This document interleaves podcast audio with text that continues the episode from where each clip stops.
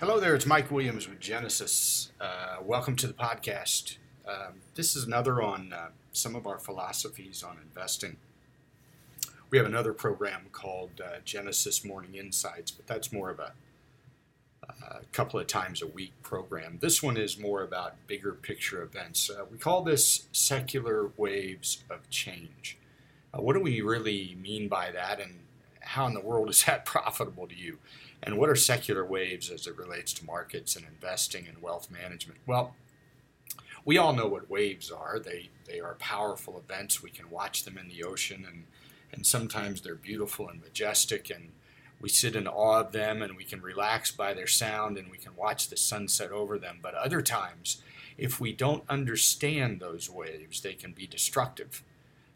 Much the same unfolds in an investment program and the process by which you manage your wealth. Our goal here is to shed light on the difference between the good waves and the bad waves. So listen, today, first of all, what's a secular wave? A secular wave is an economic event that will last for many, many years. That could be 5, 10, 15, 20, 25 years.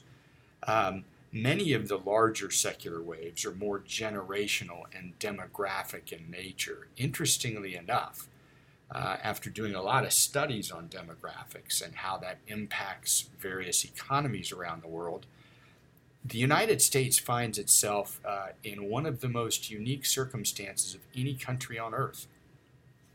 And that is that we have two very active secular waves unfolding in our economy at the very same time.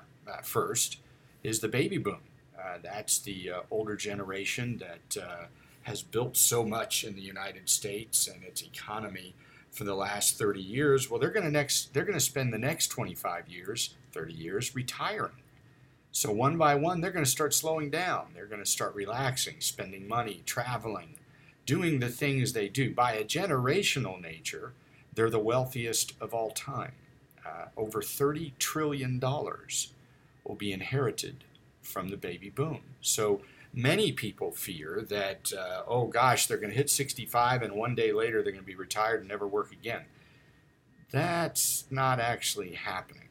If you look at any data, many 65-year-olds are just starting their second business. So it's quite fascinating to watch. But remember, the characteristic of the baby boom was such that they always did things differently throughout their lifetime.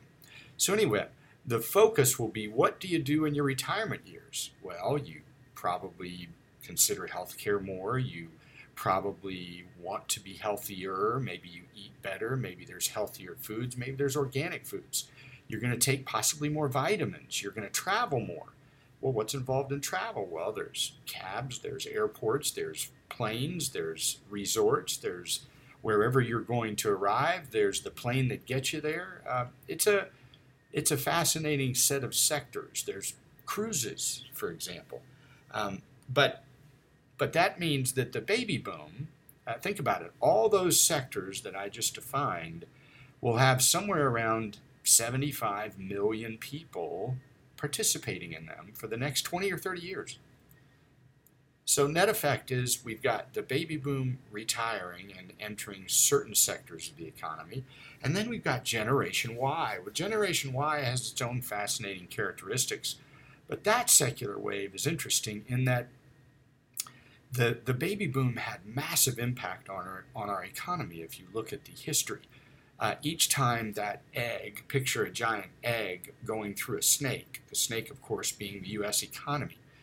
And when a large number of people start doing the same thing at the same time in the same number of years, then you get explosive growth in particular sectors.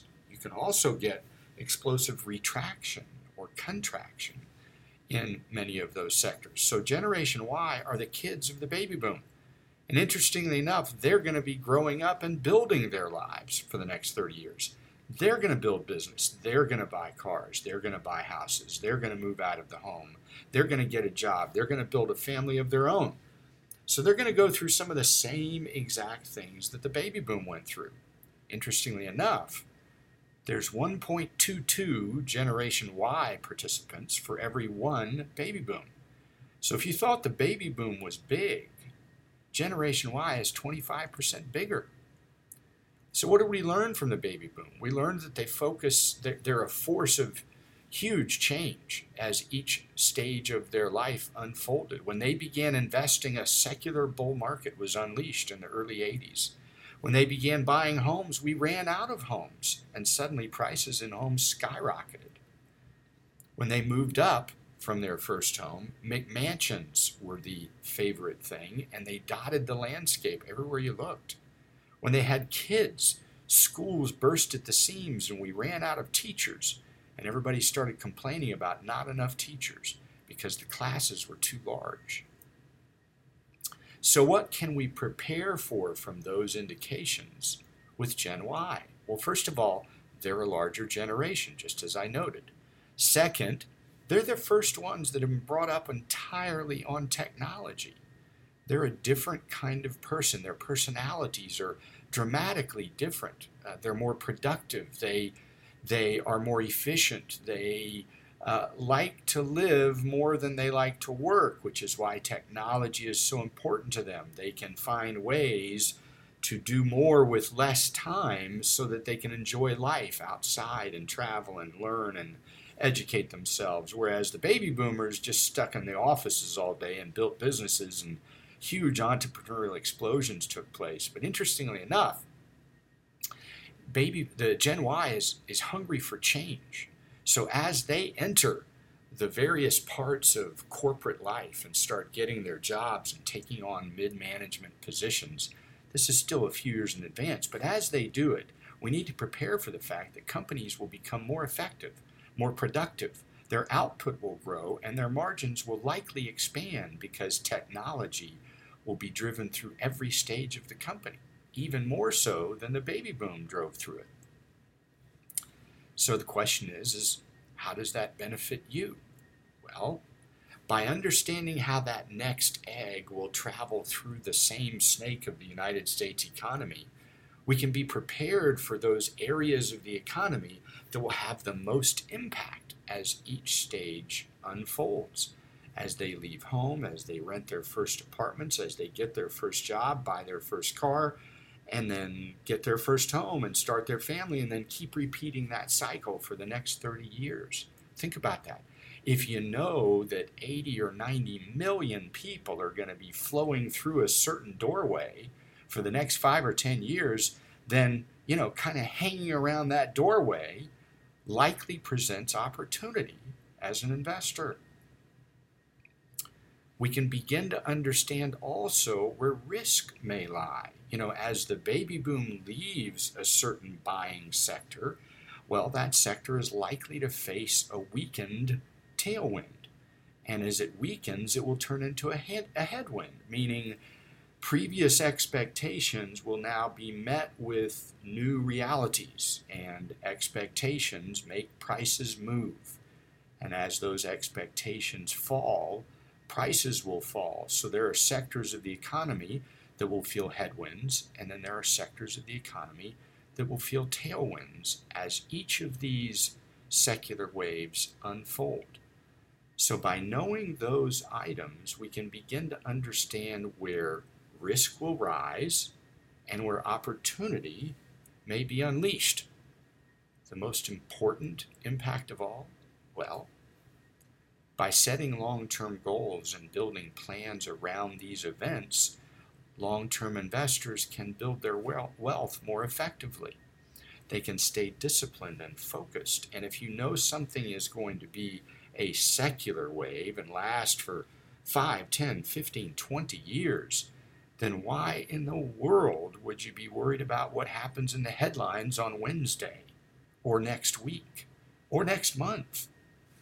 The point is history shows over and over again that too many investors react too often to emotional events that are perfectly normal in the long-term structure of things. And they are more effectively building their wealth if they react less.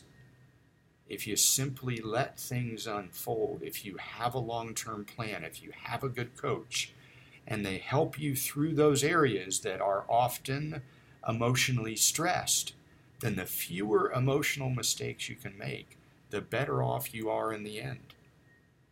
And with much less or much fewer of the what we think are, as time goes on, expensive mistakes that take a toll on the crowd and their investment processes. What's the biggest thing they do? Well, they have this favorite saying that they call, I'm going to sell what isn't working and buy what is working. Many of us have thought the same thing. It feels good to be in something that's working, quote unquote working. It feels good to be in the right place when you hear about it on TV. It feels good to belong to the right popular thing. But what you'll find over time is that finding the unpopular thing first and then selling it to those that want it to be popular when it is popular, that becomes a profitable process. It's called buying low and selling high. That's a more effective end result, because when I sell something that isn't working, it's already down.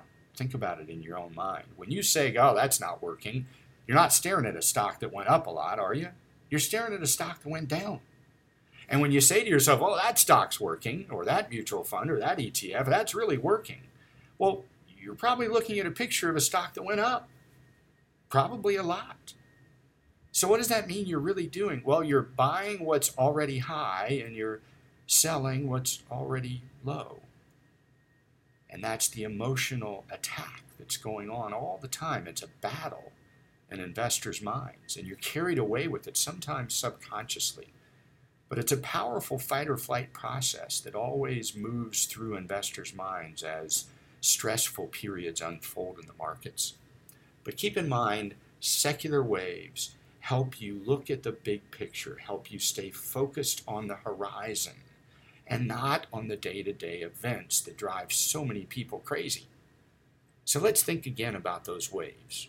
Our hope in these podcasts and various services we provide is that we can help investors prepare to be in front of as many of those waves as possible as they move through various sectors of the economy.